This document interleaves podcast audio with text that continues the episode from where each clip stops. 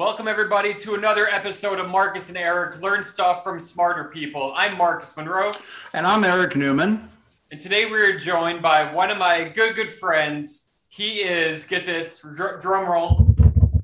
He is a professional pilot. His name is Steve. And Steve, how you doing? Not too bad. And I, I would just say I just drive the bus, Marcus. That's all I do. Drive oh, the bus.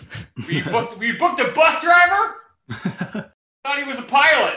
Oh shoot. All right, we'll, we'll, we'll just go with it. Can you pretend that you're a pilot? Yeah, we'll we'll run with it. So, um, you've been you've been piloting for how long? How long have you been a pilot? With a major airline, I, I guess I could say my airline, right? Alaska, uh, kind of a kind of a niche carrier out here on the West Coast. People know us, but 21 years with them, and then I was in the Air Force for uh, 10 years, so almost 30 years now. Wow, well, thank you for your service in the Air Force. I, I feel like a lot of pilots spend time in the in, in the Air Force. Is that correct?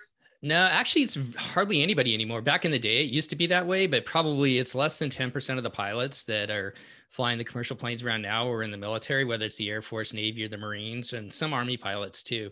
Um, but most most people are commercial come out of it uh, through colleges and stuff. And do you feel like there's any favoritism to like that to you being the 10%? Like like almost like like you went to college before you played for the pros, like that, you know, that kind of thing? Not really. Uh, you know, I mean, it's it's all about who you know and, and networking to get on with a lot of the carriers. And so in all honesty, they don't maybe in the maybe back in the day, you know, military pilots might get a little bit more benefit of the doubt, but not anymore. So, Steve, I'm I'm curious to know what your day is like. A day a day in the life of Steve flying planes or buses, as you call them, for Alaska Airways. Like, say, uh, you're you're you're waking up. It's a day of a flight. Take us through your day. Okay, well, I'll just throw something out really quick. You know, we were paid hourly, which a lot of people don't know that, and it's it's all a seniority based system. So we bid a schedule every month, and then we have the ability to kind of trade trips around, and so that's kind of how we get the, the the schedules that we get. And so after you've bid everything and you've got your schedule set up and everything like that, the the day comes and you're going to fly your trips. So most of our trips are either a one day trip where you fly to a city and come back, or you get two or three day trips where you fly to multiple cities and you spend the night. And then do you, are you paid for every hour that you're gone or every hour that you're actually flying? Whenever once they close the door and you release the parking brake, then the pay then the uh, clock starts. And as soon as they open up that door for all you guys sitting up there in first class, as soon as that door opens, the clock goes. We go off the clock. Oh, is that why sometimes you keep us on the runway for an extra hour? Yeah, you know, I mean, if you, we've got a new car, we got to pay for or something like that. You no, no, I guess you know, like a, a day in the life. You know, it's just like any others. You know, your your your flight, like most of my flights, I leave early in the morning off the west coast. I do a lot of transcons back to the east coast, so uh, I'll give you just like one that I do all the time is down to Orlando and so that that flight leaves at 6:10 or excuse me, 7:10 in the morning right now to Portland, Oregon. Okay, so take us back. So you have a flight that leaves at 7:10 in the morning. What when time do you leave your house? Yeah, that's what I was gonna go with. So like I, I'm usually out of the house by 4:45.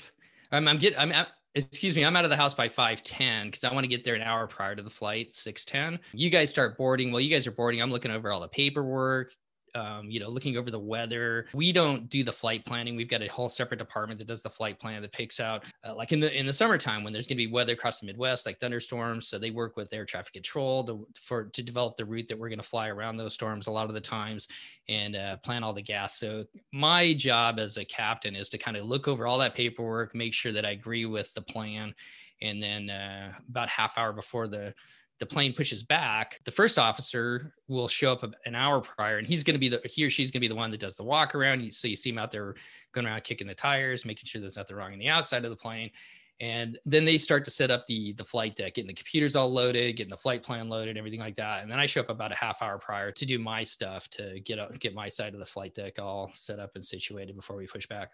Is there a lounge for the pilots to hang out in before the flight?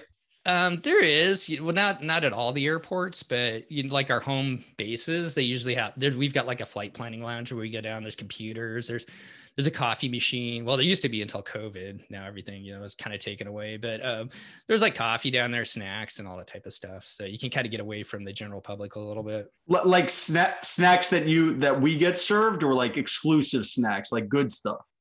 yeah, like, like the good. No, actually, it's just like a vending machine. So I don't know. I, I usually don't take too much of that. So, Will you know who the first officer is and and the flight attendants before you get on the plane? Yeah, so when you bid your schedule, you find out once once everybody's bidding's d- completed and it uh, and gets done the month prior, you'll see like who you're flying with, who the flight attendants are. But up until the day before, if there's open trips out there, you can trade back and forth with other trips that are available. So sometimes you'll show up, you'll, you'll think you're going to fly with somebody the night before, and you'll show up the next day as somebody completely different. Or if somebody get, if somebody gets sick, they've got people that they're called reserve pilots, and they'll call them out up to even two hours prior before the flight leaves. Now, are the reserve pilots are is that like sort of a stepping stone to becoming a full time pilot, or is it the other way? Is it more like I flew for 25 years and now I want to have more of a pickup schedule? No, it's just another part of the schedule as far as you can bid reserve if you want to. So in, in, in good times, you're not flying very much, and so people love that. But in bad times, when like things are bit, when the weather's crummy, sometimes I shouldn't tell you this, but sometimes people call in sick because they go like, I don't want to go to New York when the weather's crappy. So tell us what else you shouldn't tell us, Steve. Yeah, what else shouldn't I tell us? Um, I guess I'll, I'll throw it out there as we kind of go along there, Eric. Okay, so you are getting the plane ready. It's about 6:45 in the morning.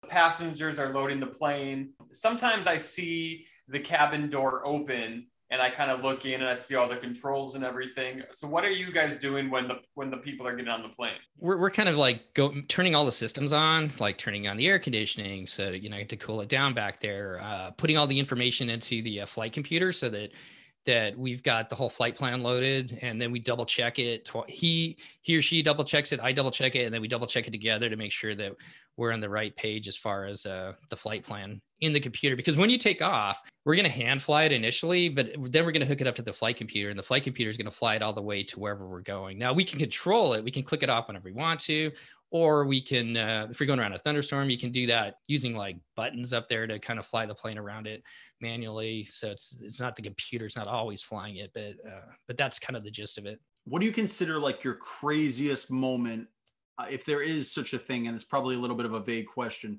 what's like the craziest moment you can remember being up in the air? You see a ufo someone's not wearing his or her mask. You know i haven't really had too many I'll, I'll tell you one thing that's kind of interesting is probably once or twice a month you have a medical on board where a passenger gets sick all different kinds of reasons for that. Most of generally it's somebody that's taken some medication and then they get up there because you're at altitude seven or eight or nine thousand feet and their body reacts differently. But every single time there's a medical in my 21 years there's always some kind of medical professional whether it's a doctor or a nurse or an emt wow. on board. It's amazing man. I was like i got in the wrong business. I should be one of them because they're always on vacation it seems like so wow. Yeah Now, is it true? I've heard rumors from friends, so obviously they're not reliable at all, but I've heard that sometimes on like almost every flight, there's like an undercover officer. Is that true? Not so much anymore. You know what? You get a lot of, there's a lot of people that are like the FBI. And believe it or not, the my, so my wife before she became a flight attendant was a CPA, and now I'm totally drawn a blank. Who does your taxes? The IRS. There's a lot of IRS agents flying around with guns. Believe it or not. So with guns on the flights.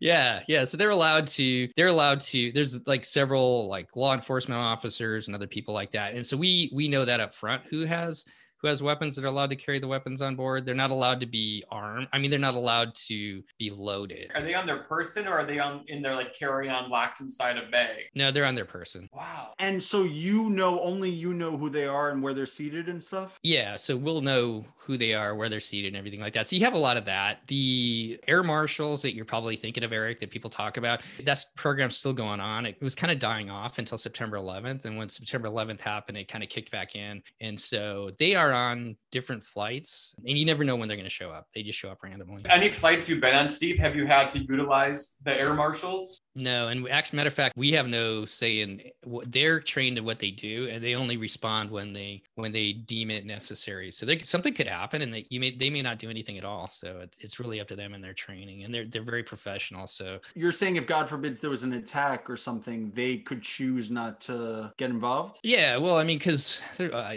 we go down. This is like a deep dark trail, but you know, I mean, there, there's like ruses. You know, there's like the idea that you know, like somebody could start a start a fight in the back, and and maybe that's a ruse to get people to go back there to do something, whereas really their intention is towards the front. So little uh, false flag operation, little distraction. Exactly. So mid-flight, I, I've I've noticed that they've put sometimes when you have to use the lavatory, the flight attendants will put a catering cart in front of the door to block people from accessing the the what do you call it the cabin what do you call it where you are the, Uh, they call it the flight deck now. Flight deck. is it not called the cockpit Nah, you know, it's part of the PC thing. So that kind of went out about 10 or 15 years ago, kind of like stewardess, that kind of went out too. So well here i am living in the 2000s yeah.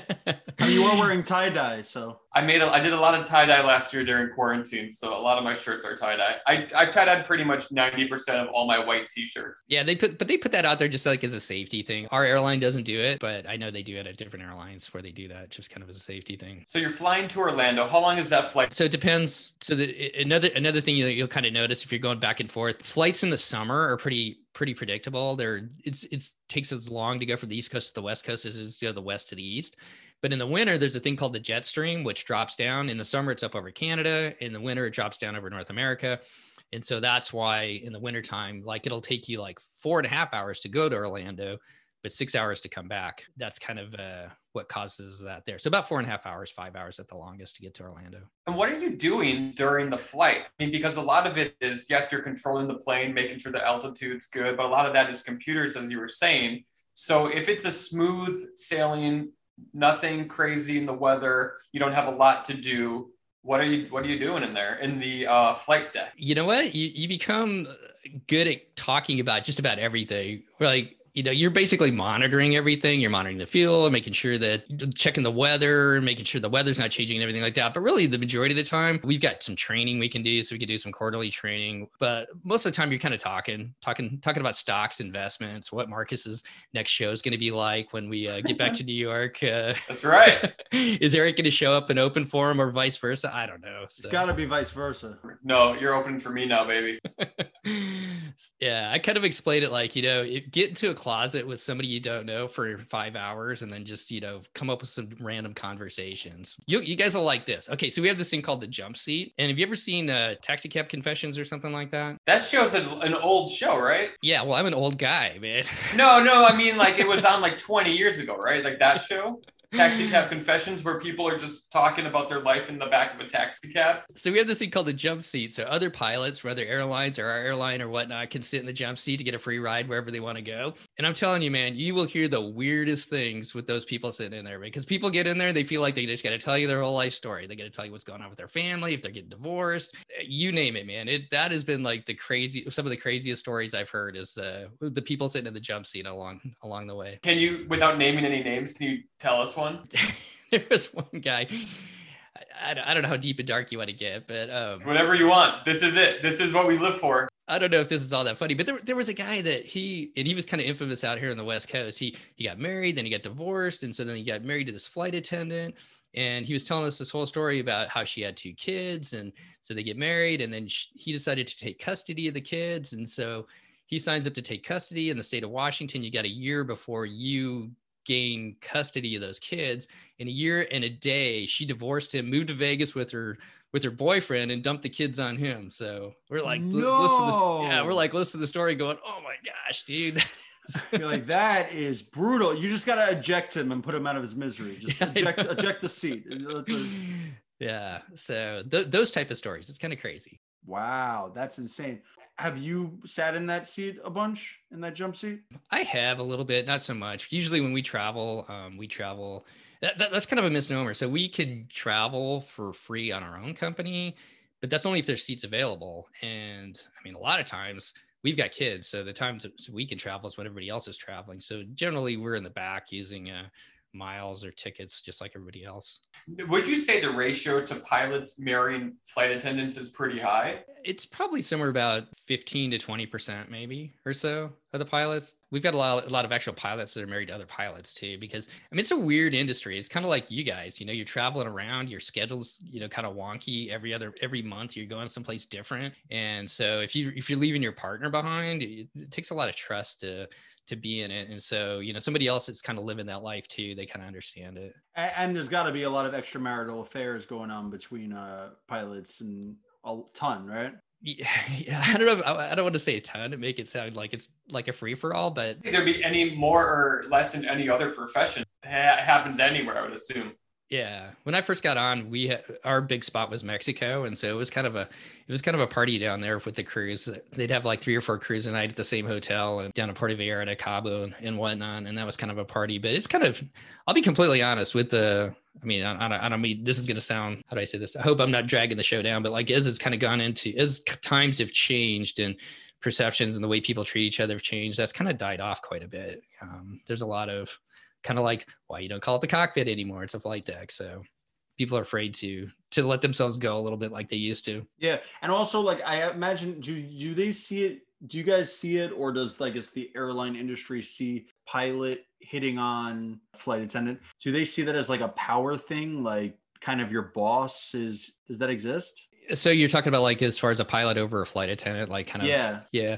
It does o- only really in the air. Like the captain supposedly has the last say, so there's kind of like that command structure or whatever on it. But I will tell you that um, a lot of the flight attendants are pretty independent. They're pretty independent people, and so they don't put up with too much crap. So let's say like you land in Orlando what are your duties uh, in terms of like work responsibilities when you land the plane? Best thing about it is is we're kind of the opposite of most people. Like you guys are just kind of along for the ride to get somewhere and then you got to go to work. Where for us we're like working to get there and then it's like it's our it's a it's our free time. So for me like say going to orlando we get there at about 2.15 2.30 or so and then we don't leave until 4 the next day and we're off so. So you're going to disney world? I know you you're going to disney. Yeah we go to disney world. I, uh, there's a guy i fly with he's a big water skier so he's got a friend that's got a boat that's pretty close to our hotel so we've gone out and gone water skiing out on this lake. That's awesome. Yeah yeah so. That's really cool. Yeah if you get to i mean you almost have like mini vacations all the time if you play it right right? Yeah so depending upon where you bid where you get to go like we, we get flights to hawaii which that's amazing when you get those to to be able to hang out on the beach, go surfing. There's a lot of dudes that surf. People keep their boards there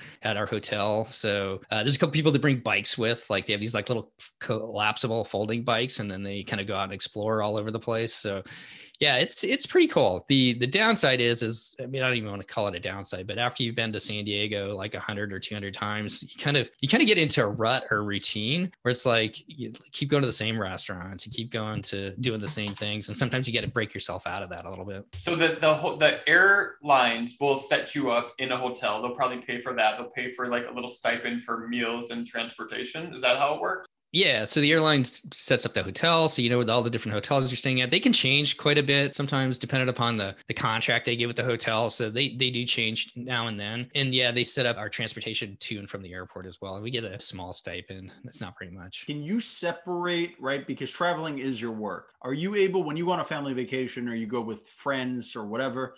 Are you able to separate travel from vacation, like work from leisure? Oh yeah, yeah. I mean, that's what that's what I mean. To be completely honest, I mean, I enjoy flying, but really, what I love about it is traveling. So anytime we can hit the road and uh, go experience something different, we can. De- I definitely. But there are there are a lot of guys that I work with that they don't want to go anywhere near an airport. Yeah, I can imagine. They just like they're like my idea of vacation is to just sit on my couch for two weeks, right? Like take a road trip. I do get the. uh You should own a plane. You should buy a plane. It's like owning a boat, man. It's a giant sinkhole that you stuff money into and it just disappears. And like the last thing I want to do is go fly a plane when I get home. So, but everybody's a little bit different. Real quick before we go, Steve, I've always wanted to know how do how do planes work in a nutshell? Like how are we flying?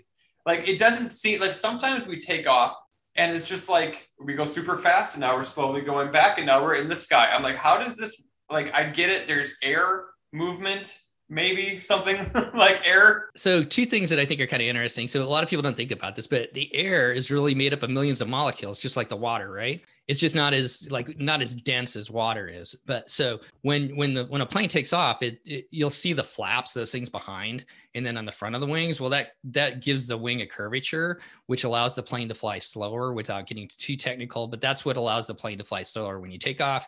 And then we put them back out when we land because you don't want to be coming in at you know 200 300 miles an hour so yeah once you get going fast enough with the with the engines pushing the thrust out the back the air starts flowing over the wing and the air actually it, it, it because of that curve, it, it's a difference in pressure, and that pressure is actually what lifts you up into the air. And, and then so people get worried about turbulence and everything like that, like the airplane's going to fall apart or whatnot.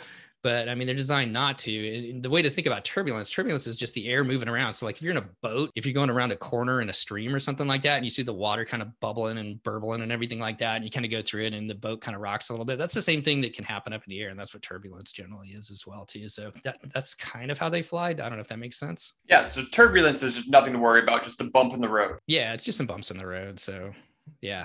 I love it. I love it. Eric, do you have any last questions for Steve? No, I just want to tell you that I uh, I think it's really like I could never do it, and I think it just takes a ton of uh, focus and just like confidence that I would never have in myself to have that much responsibility, be in charge of that many people and, and all that. So I just want to say that I, you know, I think it's so cool what you do. Yeah, I second that. I could never do it. I don't have the hair for it. Eric, you have the hair for it. I could never. Uh... Now, but I wouldn't, there's no way I'm holding up like Steve will in, in 10, 15 years or whatever. No, no. Yeah. Your, your hair is going to slowly thinning out. Yeah. It's going to be gone Steve, soon. Steve, Steve's dad definitely had a full head of hair, I would say. Steve, do you have a favorite Wright brother? Oh man. You know what? I just read their book, and I, am not sure if I necessarily do, but uh, I'm going to go with Charles. How's that? Yeah, Charles probably the number one Wright yeah. brother. No, Orville. Orville yeah. from Wisconsin. Yeah, yeah.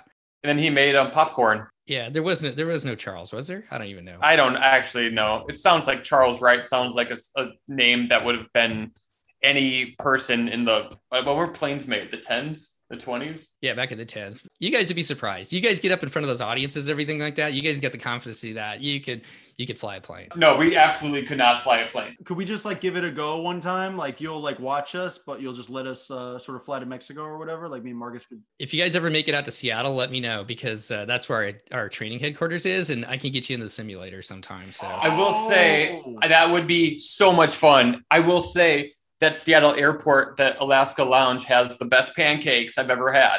They got those make your own pancakes, don't they? They do. It's amazing. Well, thank you so much, uh, Steve, for your time today. I appreciate you. Steve actually has his own podcast that uh, I want to plug real quick. It's called the DCL Podcast, Disney Cruise Line Podcast.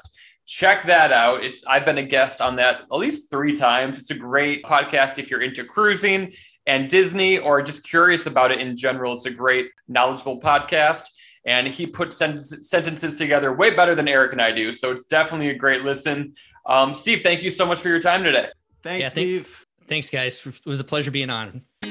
Eric, what did you learn, man? I learned that 100% of pilots have perfect hair. They do. They sure do. What did you learn? I didn't know that they were paid hourly. I think that's so cool. That is crazy. They're like, we have to circle the runway for another 10 hours. My name is Marcus Monroe. and I'm Eric Newman. This has been Marcus and Eric Learn Stuff from Smarter People. Make sure to find us on all of our socials, and we'll see you next week. Hey, music lovers, the Pinch Music Podcast is made for you. Listen as two maniacs and a genius defend, debate, and curate a weekly playlist covering everything from jazz, rock, country, hip hop, krautrock, Jimmy Buffett. Ugh. Yep, we listen to it all on the Pinch Music Podcast.